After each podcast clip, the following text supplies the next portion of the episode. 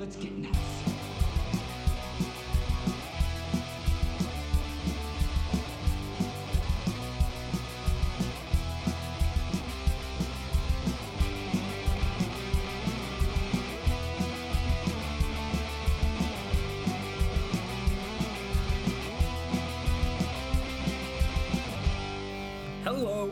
Welcome back to Batarang, the podcast where we bring you the Batman insights that others are too superstitious and cowardly to deliver. We are reviewing Batman the Animated Series. This week, meet me at the Gemini Club at 222 Main Street and bring your Tommy gun because this is Season 1, Episode 11, Two Face Part 2.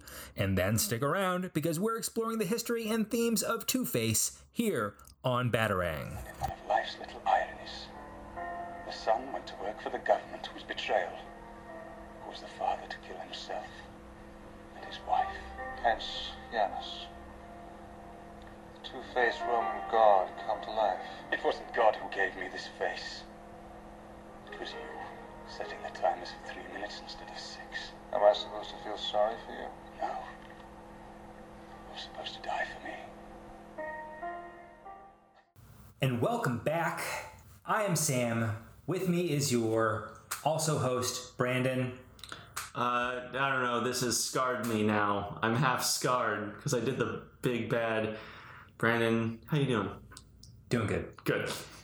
I'm doing extra good because I'm excited to talk about Two Face Part 2. Hell yeah. This was a good one. Uh, why don't we jump right into our 22 second summaries? Excellent. Since we talked so much about Two Face last time, uh, and then we can kind of get into what we what we liked about this episode. Yeah. Cool. And go. Harvey Dent as Two Face perpetrates a six month crime spree, getting revenge on Thorne by hitting his front businesses. Uh, racked with guilt, Batman. Uh, I can't read my writing, so I'm going to lose. Uh, Batman. Batman's racked with guilt. He goes to help him. Uh, meanwhile, uh, ah, fuck. And I fucked up. Bad, bad. Man, maybe we should just do that again. yeah, yeah. Go ahead. Whenever you're ready. Let me see if I can figure out what I wrote. Okay. You got, you got the timer again? Yep. Harvey Dent, as Two Face, perpetrates a six month crime spree, getting revenge on Thorne by hitting his front businesses. Racked with guilt, Batman tracks down uh, Two Face to help his friend. But Two Face evades and Thorne closes in instead. With the unwitting help of Harvey's fiancee, Grace, Batman shows up just in time to save Harvey from Time. himself. I feel like I got it. Yeah, I mean that's the the that's the brush. That's definitely the structure of the episode. Yeah, the only thing I was going to mention is he gets to flip a box of coins uh, for the end, but uh, maybe you'll hit that in yours. Yeah. All right. Yeah. You can start whenever you want. So, Two Face is getting all sorts of revenge against Rupert Thorne, who probably should not have named so many of his front businesses with twos and, and pairs and, and shit. Um, Thorne and Candace trick uh, Grace into giving Harvey up, and it all ends in a showdown where someone gets to throw a box full of silver dollars. Hell yeah. Hell yeah. What what a great, what a great like Chekhov's box of silver dollars. Hey, look, there's got to be like 500 silver dollars in here. Grab them. That's that's effective for weight distribution. Uh, man loves coins. he loves coins, but but also what an idiot. cool. So yeah, like really really worthy episode, right? Great continuation. Like the the drama keeps ramping up. Um, I do love, like you said, it opens. It opens with Thorne being like, "This has been happening to us for six months." Right. Which he hit how many places? Three? Four? It's a, which is like a pretty good like robbery to month ratio. Yeah. Um, yeah, But the uh, opening scene is Harvey slash Two Face with his new goons, who are these tall redheaded twins with Tommy guns. yeah. Who are these uh, howdy doody looking motherfuckers. Yeah, yeah. yeah. Uh, and they're hitting Thorne's uh, bookie house, like where they watch the with the horse races and the bet on the ponies. Right. Yeah, yeah, yeah.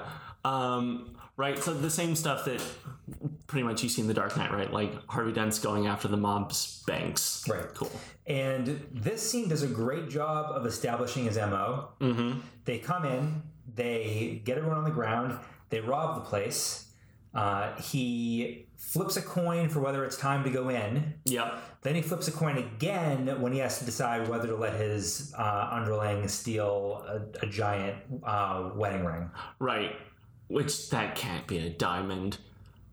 I'm just saying Two Face made the right call. Oh, you think it was a cubic zirconium? Uh, it's probably just glass. That thing was cart. I mean, I was gonna say it's cartoonishly large. So Right. okay, great. Well, if it's not that big, then we don't get why the guy wants to take it so much. I mean, that's true. yeah. Um, one of the like little details I love about this scene, just incidentally, is uh, when Two Face walks in, he tells all the hostages like, um, "Don't adjust your sets." Yeah. Uh, which I'm like, cool. That means nothing now, right? Like showing a child that's like because back in the day there were extra knobs on your TV, so you could try to get the picture just right. Right. No, I didn't know how it worked either.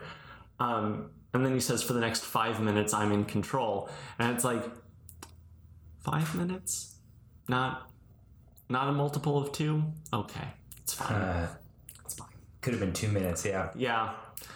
But then at the end, right before they leave, he does something really badass and says, Send a message to Rupert Thorne. And then the message is him just laying waste to the place where the Tommy got. Right, I mean there's nothing there's nothing nearly that cool to say after, right? So yeah, just, just shooting the place up works so well. Yep. Um yeah. You kind of wonder like cuz they just get away right? Yeah. Um. You kind of have to wonder, right? Like, he's been two facing about for half a year, Yep. right? He has. This is a five minute long robbery. Batman doesn't. Do you think Batman's just kind of like dragging his feet on this one? No, I think Batman does badly want to apprehend him. Yeah, okay. You see where I'm coming from on this, Yeah. right? Like, Yeah. And like he should have a pattern by now, right? Right. I mean, not to get too far ahead of us, but Alfred says, like, oh, you think you've discovered his pattern, sir? Yeah, the bisected man keeps hitting up places with twos in the name. Or the address or both. Right, the Gemini Club.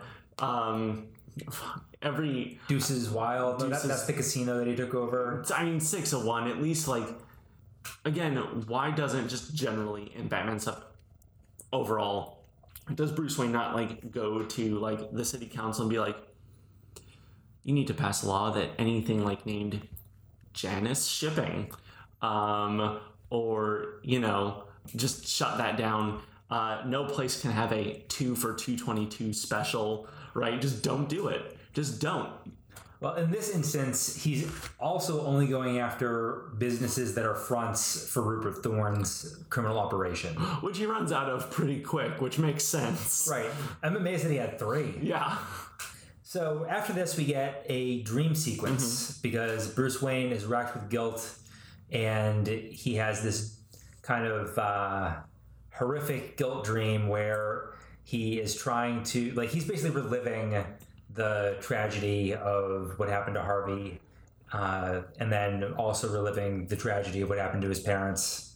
Because you got to throw them in. God, yes, you cannot let us forget. Hey, the Waynes are dead. Did you know the Waynes is dead? Um, Why couldn't you save us, Bruce? probably should lead with that, Dream Dad. Then you have somewhere to build to. Um, well, and for a for like the first little bit of that scene, it's a little hard. Like, whose whose dream is this? Yeah, I definitely thought it was a Harvey dream until the perspective shifts. right.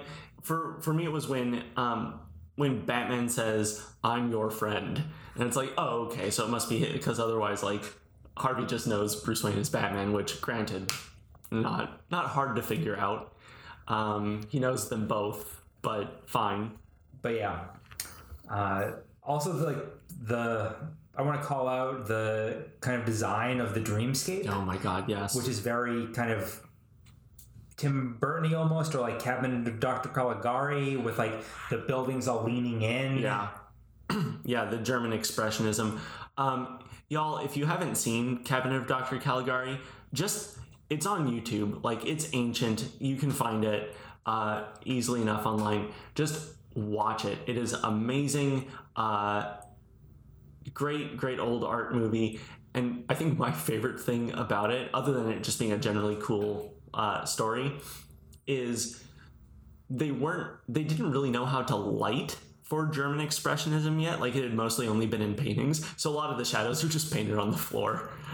Yeah, like everything looks really wild in it. Yeah, The it has the very first, I believe, twist ending yeah, in a horror movie.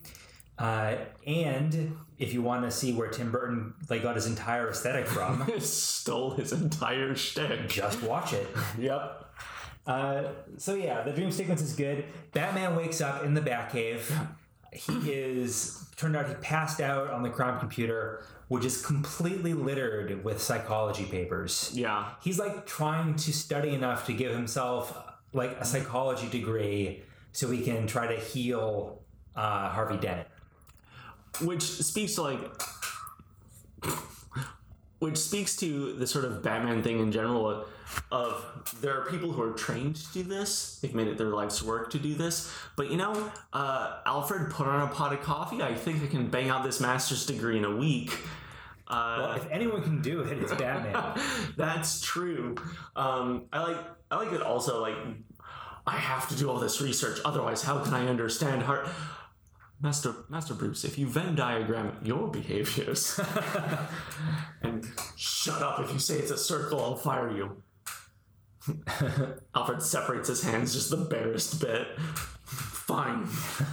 but that sliver ma- matters. Okay, whatever you say, Master Bruce. But yeah, I mean, Bruce Wayne is not reading up on psychology to stop the Joker, right? No. He's not reading up on psychology to, you know, beat the penguin.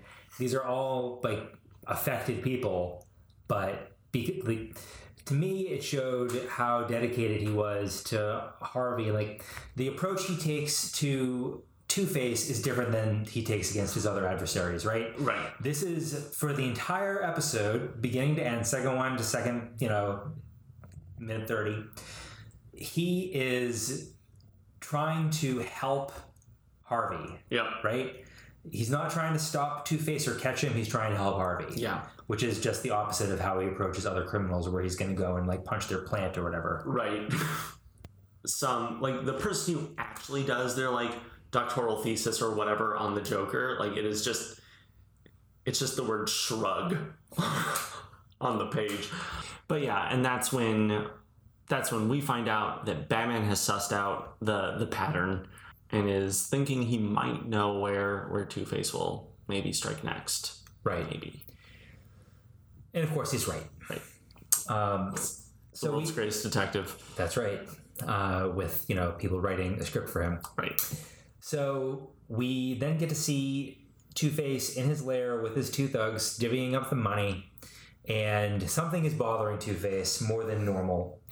Uh, because as he opens up his wallet to put money into it, he sees the picture of Grace that he keeps, Mhm. and he kind of like ruminates over it while his thugs kind of look and they kind of look at each other awkwardly and then kind of like very helpfully and, and supportively they're like if you miss her that much boss like you gotta go see her like we can we can pick her up for you Yeah, and and they do like it. You're right. Like it's sort of a it's sort of a sweet moment. And what surprises me, right, is I'm used to um, like if the question is like if I'm a thug in Gotham City, do I work for Two Face or the Joker? And the answer is obviously Two Face. Right. Um, he is he is similarly brutal. Um, but you always like you know that firstly even if you just really drop the ball you have a 50-50 shot. Indeed indeed you do. Um, but he's always very like clear. He's he's a good manager in that he he sets expectations. Yep. Right? Like the guy reaches for money before like two face is done divvying it up. He's like hands off it punk. Right? Uh, um, So I think like that amount of rapport, like it makes sense why you know his um his little Archie cosplayers are so ready to like help him out. Yeah. Also, depending on how you count, I don't know if he's splitting it up with them each getting this share or if they're splitting this share, but we know that they knock uh, over Thorne for 200,000. Right. He divvies up 65,000. If 65,000 goes to each thug, uh, that's 130. Right. And then 70 for Two Face. Yeah. Like, that's a good split. That you know you're not wrong. Like, even if it's 65 for them to split and the other guy takes two thirds, you know, a third for each face. I mean, that's the thing, right? Is I was I'm I'm positive there. I couldn't I couldn't point to one, but I'm positive there are times where he's like done like no, I get half because each of my personalities gets a split. yeah. Um, because I guess what Harvey Goody Two Shoes, he's gonna like pay for our car insurance, and I'm gonna spend it all on hookers and blow. Yeah. I'm Two Face out. Obviously, it's just an excuse to take more, and who's going to argue with Two Face? right. So, anyway, uh, he doesn't decide to do it right then and there. He flips, and it comes up good side, so he says, leave it. Yep. Uh, by the way, the coin is a two headed coin with scars on one side. Yep. Um, but he does then follow Batman's guess. Yep. He goes to steal Rupert Thorne's file. Yes. So he can release Rupert Thorne's file and do to him what he threatened to do back to him. Yep. Batman shows up to apprehend Two Face. It turns into a fight between him, Two Face, and his two thugs. Uh, they chase them through this office building, and then Two Face kind of body checks Batman into, or throws him, I forget which, into a, a wash car, um, you know, with a mop and stuff on it. And Batman dings his noggin Yep. and gets knocked out for at least half an hour. Yeah. Uh, by the way, do you remember the name of, of Rupert Thorne's lawyer? No. Doubleday. Oh, right. Yep. Yep. So, uh, so Jesus wept. Um, Uh huh. yeah. So he doesn't he doesn't kill Batman when he has the chance, Right. right? But and I I know this is silly, but the amount of detail on that like on the janitor's cart is so good. Yeah. Like it really pops. Like so they're they're running around the corner and you see it before it moves. Yep. But you're like, that's gonna move, Yeah. right? Because it pops out, but it doesn't move in that shot. Right. It they only had it there to establish it for the next shot. Yep. Which makes me wonder if they went back and added it because otherwise it comes out of nowhere. Yeah, well, and, and like where the mob actually goes, I know we're getting like way into detail with this, but I'm gonna pretend it's a Ghostbusters homage, so it makes sense. Whatever. Um, it blows up in the Slimer scene. Stop. Um, but like where the the mop bucket is, it like bevels out. Yes. I'm like that's awful design. I've seen this a few times, so my brain is freed up to look at these really important. Anyway, the janitor wakes Batman up, and he's he's real nice about it. He does. Uh, no one there but the two of us. Uh, he helps him up. Batman has kind of a ringing headache. He hasn't sh- quite shaken out the cobwebs. Also, his left arm is mangled and kind of hanging. Uh, is he like pinched pinched a nerve or, or like maybe dislocated his shoulder? Yeah, he broke some ribs. Like he he's gotten like this is one of the one of the handful of times in the series where like an injury stays from one scene to the next. I'm asking myself, you know, why do we need that, right? And I think it's because in the climax scene, Mhm. it needs to be about Two Face and the thugs, and Batman can't just take them out, Yeah, can't just win, right? right? Um, yeah, because otherwise it's sort of like what happened with POV, right? It's like if Renee hadn't been there, like it's supposed to be her story, but everything could be resolved by Batman. Right. Like is it, it becomes the same as any other Batman story where at the at the end he earns the right to punch out the bad guy and lock them up. Right. But I don't he never strikes him. Like he never hits Two Face. Right. So yeah, and I think to a much lesser extent, right? Like it sets up that Two Face is a threat, uh, threat for Batman on multiple levels. Right. Interestingly, before that scene, he's about to leave. Alfred says, "Be careful." He says, "I got to do what I can." He's my friend, hmm and then Alfred says that might make him even more dangerous. Yeah. which turns out to be right Yes. because I think Batman is pulling his punches. He lets himself get thrown into that cart. Yeah. Um, but in the meantime, uh, Thorne is giving a two million dollar bounty, one for each face. Yep, he he does hike it up from one. He doesn't decide to like just put an. I'm, I'm imagining them like going to Kinkos and printing up like wanted Two Face, dead or alive, right? But um, Dead and or alive. dead and or alive. Uh, but I do appreciate him playing into the bit, right, and not just doing like an asterisk next to one million, being like delivered as two five hundred thousand dollar payments. So He, he hikes it up to two. That gets everybody excited, even Candace. yep. And they decide to. Who, who we only know up to now is only excited by violence. yes. Uh, chaos, men uh, hurting each other in front of her. Yep. Um, so, but this two million, you know, also gets her heart pumping. So she decides to hit the streets. Yep. She does it in a very clever way. She dresses up as a detective. She dresses up one of Rupert's thugs as a cop. They show up at Grace's apartment and pretends to be looking for Two Face to help him. Gives her a tracking device. She's sure that Two Face is going to come back to the to Grace, uh, and says if he does, push this button and the police will be right there and we're going to help Harvey. Yeah. It's the easiest a beeper has ever functioned. Yep. Uh, by the way, she looks terrible with her hair up and the detective uh, persona. I mean, look, she's coming off a 13 hour shift. But then as soon as she gets in the car, she undoes the hair and like she's instantly back to her old self. yeah, ravishing and Yeah. yeah. Uh, and like even when she's a detective, she has the bright red lipstick, Mm-hmm. like fire engine red, uh, like very identifiable. Uh, but this works. Two Face does decide to pick her up. Uh, Grace, that is, gets her to come to the Deuces Wild, where he has cut it directly in half. Half of it is wrecked. The other half is pristine, lit. The other half is dark. He Yeah. stands in the dead center to drive it home so that his left half with the scars are in the dark and his right half that looks nice is on the right, even though he covers up his face. Uh, he has a reunion with her, And it looks like he's wearing a hangman's hood. half of a hang. Yeah, yeah. It is. It is a. Like, it makes sense, but it's a bold choice. Like, it's visually very striking. Yeah, especially because it's bright white, which helps the checker effect Right. with his right side, which is bright white. Um, so she is, you know, really kind to him. She wants to help him. Um, she, uh, you know, wants him back, trying to get him to seek help.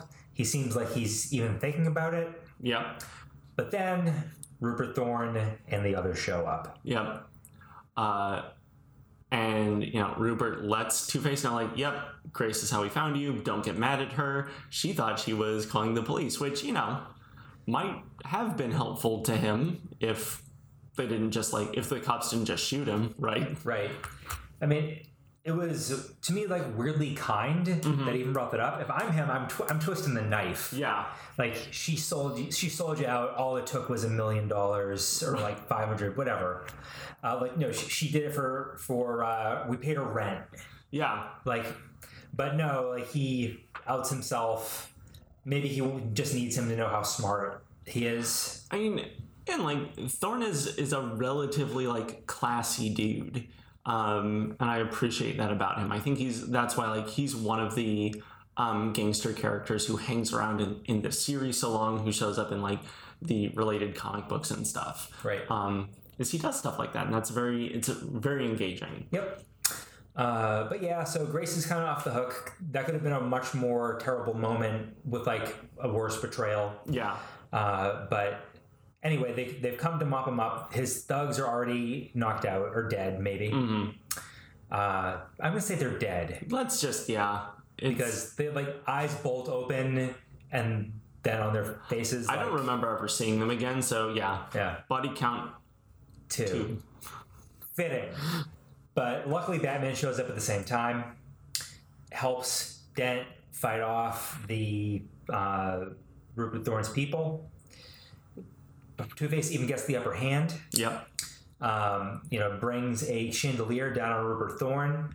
He's about to finish the job, uh, but then he decides to flip a coin to decide whether Thorne lives or dies. Yep.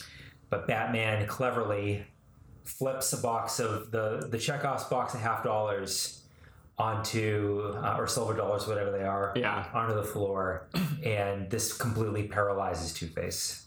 I wonder. I okay. So they have George Washington on them, right? Yeah. Which, like, as a child, you've never like I'd never seen a silver dollar or a half dollar, right? So, like, for a U.S. coin, like the only like It's a quarter. right, um, and you and I have to wonder, like, because what JFK is on the fifty cent piece, right? Yeah. Do they want not to establish that this is a universe where JFK's been shot? like, I wonder, are they just sidestepping that whole thing, or like, I don't know. It's just it's funny to me, right? Like, this is maybe a world that has not entered the '60s. But they're not half dollars; they're silver dollars, That's true. Yeah, yeah, yeah.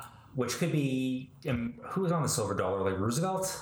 That sounds correct. I don't know because they switched over to like the uh, the Eagle dollar coins like 15 years ago, right? Yeah. Well, any Anyway, use plastic, kids. Yep. Uh, but anyway, like I'm really glad to have ruined that that dramatic moment with minting minutia. Uh-huh. You're you're welcome. That's good podcasting. well, the coin comes back again in a minute, so Yeah. it's fine to keep talking about him.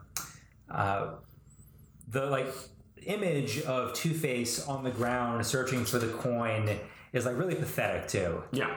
He is desperate to get this coin back because it's how he makes all of his decisions. Right. right? And he can't function without it. And like he's instantly no longer a threat. And uh, when the police show up, you know they cuff him and take him away, and he doesn't really resist. Yeah. Yep. Um, and he's getting carted out, and uh, and yeah, there's this really great bit of pathos where like Commissioner Gordon is is looking at at you know uh, Dent getting stuffed into the back of the squad car, and he asks Batman if there's any hope for him. Uh, and and Bruce says, "Where there's love, there's hope." And it's like, oh, that's that's a very nice Batman moment. It is. Um, and then he flips a a silver coin into this fountain. Says for you, Harvey, and we get the close up on it, and it is, you know, George Washington, right. America's greatest hero. Also, yeah. you, you can see on the coin as it goes in, it is Two Face's coin. the it, has, coin. it has the scars on one side, Um, which yeah. you could miss if you blink. yeah, So, one other thing I want to get into before we Hmm. rank this is Two Face gives a speech to Grace Mm-hmm. about why about his uh, his philosophy on life, now. right, And he is, it's all chance. yeah, So I'm wondering, like, how, like, do we believe this philosophy on him? Like, does it fit? Like, is this the theme of Two Face, or is it something different? Because to me, like, the chance thing kind of comes out of nowhere. mm-hmm. Um, but wh- what do you think? Um, right, because she's telling him to take control of his life, right? Things don't just happen to you, Harvey. Was it, you know, was it just chance that you became a successful district attorney or, or fell in love with, with Grace? Um, so I think the thing about Dent, and this gets touched on in like Dark Knight, right? Um, and Long Halloween, right? Which, you know, Dark Knight drew from pretty extensively, is Harvey is like such a good dude. Like if there is hope for like the justice system in Gotham City to work, it is wrapped up in him. Um, and what's really amazing about that, right, is that's what makes him the biggest target. Um, he's punished for being a good dude, right? So it's uh, so I think he comes at a point where he either has to believe that everything i that we live in a chaotic universe, or that we live in an ordered universe and that that order is horrifying. Uh huh. Um, so I think he takes chance. Yeah, I think I buy that. But I have a follow up question that's going to be in the interview. Okay. So stay tuned for that. Okay. So we did the body count. It's two. Yeah. Unless you want to say Thorne would have died from having a chandelier dropped on him, but it just pins his arms. It was perfectly. He was perfectly in the center. Sure. Whatever. So it's two. Um, so h- how do we rank Two Face one and two in the grand scheme of the episodes we've seen so far? I'm I'm going to keep it below Pretty Poison. Um, I do like that uh, that Pretty Poison is a bit it's a bit zanier, right? Um, I mean, not just like that really good bit with like the chocolate mousse recipe. Um, so I that was funny. Um, no, no straightening. um, but you know, a giant plant, all that stuff, love it. Um, and I think Pretty Poison is a better Batman story. Like, um, I don't, I don't think that it's true of this one. Like, you couldn't just take Batman out, right? Um, but it is a story where he is very much a supporting character, and that's cool. I like that. Um, but yeah, I'm gonna keep it with with Pretty Poison. So for me, I respect the boldness of sidelining Batman. Mm. And even though you're probably right that Pretty Poison is a better Batman story, um, because it's more about Batman solving, right? Yeah. Uh, I think I prefer Two Face 1 and 2 to Pretty Poison because of how kind of mature and serious it is uh, compared to Pretty Poison and other Batman stories. So basically, we're we're split down like how awesome is a giant Venus flytrap, Well, and we agree it's awesome. it is extremely awesome. Right. Yeah. Um, but the just like the trust that the showrunners put in an audience of you know preteens to be able to watch, especially part one, Yeah. right, where there's not even Batman punching Two Face or Two Face punching anyone. Right. It's just this tragedy, right, unfolding to set up the next one, and like the stakes are all emotional, pretty much Yep. uh, and there's I don't think there's a joke in the entire episode. No. Like Yeah. it's just this serious, completely straight uh, story about you know this DA who uh, like gets his life taken from him. Yeah. I mean, this one is is so good. They did release a novelization of these two episodes, um, titled "Dual to the Death." Okay, Yep. was it spelled dual? Dual, dual. uh, it was spelled like like two. yeah. Yeah. Okay, That's fine. that's fine. Does but I feel like I took the wind out of your sails on that one. but nobody dies in the episode. Does somebody die in the in the novelization? not to my remembrance. It's been a long ass time since I've read it, but uh, but it's not like it's not like he un Two Faces either. So presumably he is Two Face until some point. Oh, until death. I guess I didn't name it. I, I don't have to defend this book to you. I think I get it now. Okay. But yeah, I think this is number one um, just because it's like it has the 44 minutes to play out. It uh, te- like it tells its story very well. It does a very good job of managing the audience's sympathy.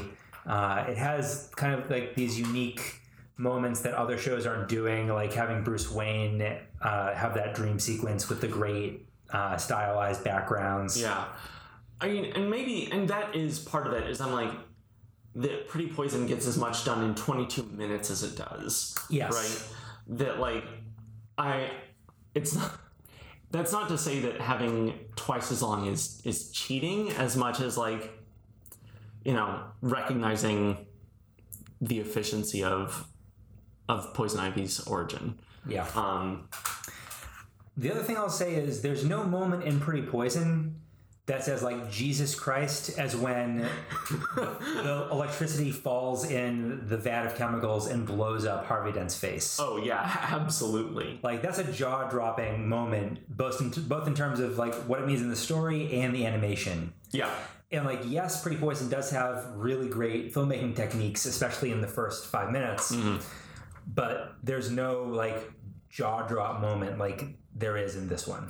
Yeah, the violence never feels as immediate. Yeah. So yeah, split decision on this one appropriately. Uh, I, I think I think it's okay for Brandon and I to have two separate rankings, uh, but it's number one for me. Cool. Yeah, I'll I'll stick with this since it, like, it is in theme. So rad. Cool. Okay, so let's get into our interview. Yeah. So let's see. I already asked you in the Harvey Dent episode about when they were first introduced, so we know that. Yeah, yeah, yeah. Don't need to follow up on that. Um, but uh, and I also asked you what is the best film version of Harvey Dent, Yeah. and we got it. Yep. So now I'm going to ask, what is the best and worst version of Two Face? Period. So we kind of mentioned okay, so period in general forever. Yeah. Um the best the best Two Face is is the Long Halloween. Um, I know I mentioned earlier that some of the the writing in that is a little ham fisted. Um, but the Long Halloween is so good. It's so much fun. Um, What makes this version of Two Face so good?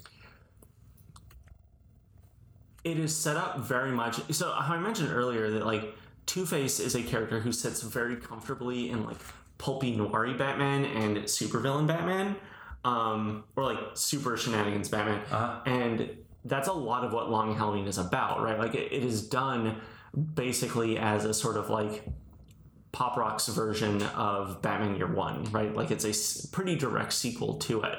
So while year one has like Batman, Catwoman, Carmine Falcone, right?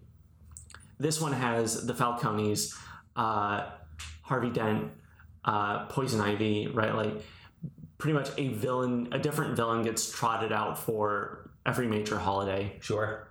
Um, of course, the Halloween issue is fantastic, and why, um, and like Jeph Loeb and Tim Sale had done several uh, Batman Halloween specials in the years preceding this. Um, and when we get to it, um, like when you get into Long Halloween, uh, Dent uh, is already married, right? They're trying to start a family. Um, so like the emotional stakes for him are very immediate and real um, and you see him like basically living what is essentially like a hard scrabble life um, sort of like gordon's in year one contrasted with you know batman who when tim sale draws him looks like such a blue blood aristocrat right who lives in this palace and then puts on a leather suit to punch dudes right and I, I always find that very compelling, right? That here he is, he's shifting from being like a DA to a supervillain in a setting where both those things feel um, like legitimate narrative like forces. Rad. We talked a little bit before about how, Awful Tommy Lee Jones's Two Face was. yeah, Yeah, I mean he's just doing a bad Jack Nicholson as the Joker impression. uh huh. I feel like that's kind of all there is to it. I think we can rest our case. Yeah, I mean, I will say that like Joel Schumacher's um, sensibilities for costuming him are fantastic, um, and it is he's not a good he's not a good director. Joel Schumacher is not good at making movies, even though he has made so many. Um, God, if he had just stayed in like production design, art department stuff. Um, all that said, they did do. There was a um, I think a Harlan Ellison scripted uh, Two Face episode for Batman sixty six that didn't get made um, until um, relatively recently. Um, say not 50 years ago. Um, they made an animated version of it where he is voiced by William Shatner. Neat. Yeah. Yeah. I like Shatner. uh, he's a, he's a bit of a a bit of a boomer, but this is what happens when people go on Twitter, as you find out. Yeah. But yeah, overall, In, in general, like I'm able to forgive Shatner of his particular brand of boomerism that he does on Twitter. Like, there's a lot worse out there. there is, but also he was in uh, in the film's Free Enterprise, which is deeply shitty and offensive, um, and uh, American Psycho Part Two, which is amazing. I forgot there was an American Psycho Part 2. It definitely went straight to DVD and stars Mila Kunis. I'll seek it out. Please do. It's wild. Yeah. Uh, okay, so in the main episode, we talked about Chance, Yes. and Two Face seems to kind of hang his hat on Chance as his like raison d'etre. Mhm. But I'm wondering, to we the readers and to uh, people that want to use Two Face in comics and TV. What does he thematically represent? I I think that um so I guess I will answer this in terms of like how he relates to Batman, right? Because I was thinking about it this morning and how like in a lot of ways he is much more Batman's opposite number than Joker is. Uh-huh. Right? Even though it is generally posited that Joker is the ultimate supervillain. Um of like any superhero ever. Um, and I think it's because it's not that, I mean, we know that by deciding to flip, right, by putting himself in situations where a decision has to get made, right, like Two Face is designing his own experience in a lot of ways, right? Um, he just absolves himself of responsibility by flipping the coin, right? Whereas that's the opposite of what Batman does. We talked about it with uh, with those white papers he was reading, right? Like all he does is take responsibility. He won't let other people. He hogs responsibility, Right. um, and to that end, like Batman is arbitrary. That's why it matters that he isn't part of legitimate law enforcement, right? Is then he would be bound by policy, not you know, for good and ill, his feelings, right? Like you said, he pulls his punches with Two Face um, because he he's not a cop. He doesn't he doesn't have to bring him in if he doesn't want to, right? He's not gonna kill him. Right. Um, So yeah. I mean, this is kind of like jutting out from the interview, but if he had just caught him earlier, what do you think he would have done with him? Do you think he would have brought him into uh, into the police? Do you think he would have like taken him back to the Batcave and tried to like rehabilitate him himself? Maybe. It seems like something he would do. that is a thing that has happened. Yeah. Um, in fact, like after the um, so after the fifty-two big event in DC Comics, um, Batman comes back from that, and he's like, "Okay, I have to like leave Gotham for a bit. I have to do some training. It's been it's been a rough year for me, Superman and Wonder Woman." Um, and uh, he basically trains up Harvey to be Batman for a year.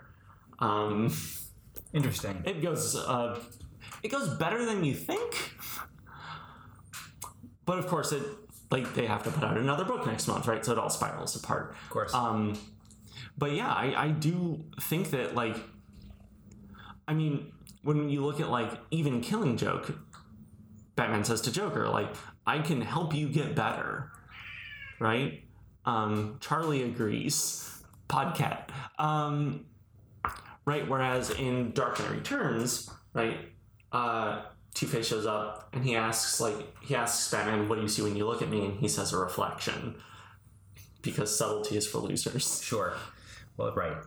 I feel like Batman uh, doesn't play in subtlety all that often. no and especially like frank miller like dark knight returns was at like it had the exact right amount of cocaine behind it I think kind of a pattern that's coming up in these explorations of Batman's Rogues Gallery is that all the best ones really highlight a side of Batman and like bring that into relief, right? yeah Um, we talked about Poison Ivy and Batman's Arrested Development, his childlike way of approaching things. yep Uh, we did we talk about the Joker's relationship to Batman when we talked about the Joker? i mean not i don't think a lot because really these episodes haven't gotten into that Yeah, it doesn't really come up too much. Um, maybe we'll talk about it another time. I think Joker deserves a second interview just about Joker's relationship to Batman. Oh yeah, pretty easily. Um, right, but like, uh, they are both they are both lawlessness, right? They're both anarchy. Um, but Batman's is about disciplined control, and Joker's anarchy is about chaos. Right. Where you have Two Face, which kind of shows how, especially in this origin, the uh, early childhood scars uh, influence the actions of the later person, how they both are trying to deal with guilt uh, about you know their own actions, unfairly blaming uh, themselves. themselves. Yeah. Yeah. For things that are really not their responsibility at all. Right. And this kind of eventually manifesting in these dark personas. Yeah. Unless Harvey did punch that kid so hard his appendix burst. Well, it would tie into the Houdini episode too. There you go. Um, yeah, absolutely. Well, I think like that's why it's such a good idea for them just to update Victorian monsters, right? Because those had already been in the zeitgeist for you know eighty years by the time like a lot of these characters really solidified in the sixties. Um, I mean, even before that, right? They were like the entire Western world was invested in these characters and had thought about them a lot, and they were already open to interpretation. So you can have, you know, a plant monster. You can have Jekyll and Hyde. You can have, you know, um, the man who laughs, right, and that sort of thing. Yeah. So we talk a lot about how these characters kind of thematically relate to Batman, mm-hmm. which makes sense. This is a Batman podcast. I'm kind of wondering, like, if the uh, content here mm-hmm. has anything to say about kind of like the greater world, right? Like, is this art reflecting life in some way?